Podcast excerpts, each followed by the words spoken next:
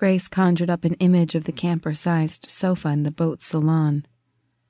It was small, but it would do for one night. Thanks for your help, she said. Any time.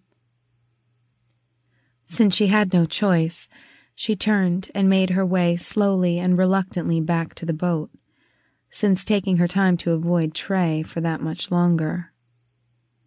On the way, she spent a moment appreciating the two supremely handsome men who were performing at the tiki bar. One of them had shaggy blonde hair and a smile that wouldn't quit. He seemed in his element playing the guitar and singing for the appreciative crowd.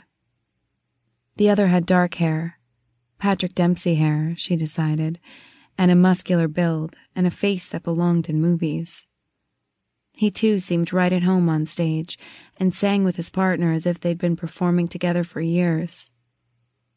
Leaning against the gift shop building, Grace hummed along to Brown Eyed Girl and turned the page before she reluctantly continued down the pier to deal with Trey.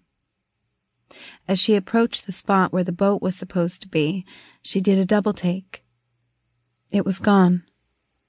Oh, my God, she whispered. That bastard. She stared at the empty spot at the dock for a long moment before the truth sank in. He'd left her there alone, taking her purse and clothes with him.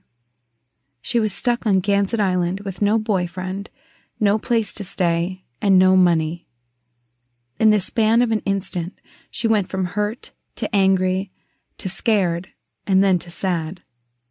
What was supposed to have been one of the greatest nights of her life had turned into yet another disaster.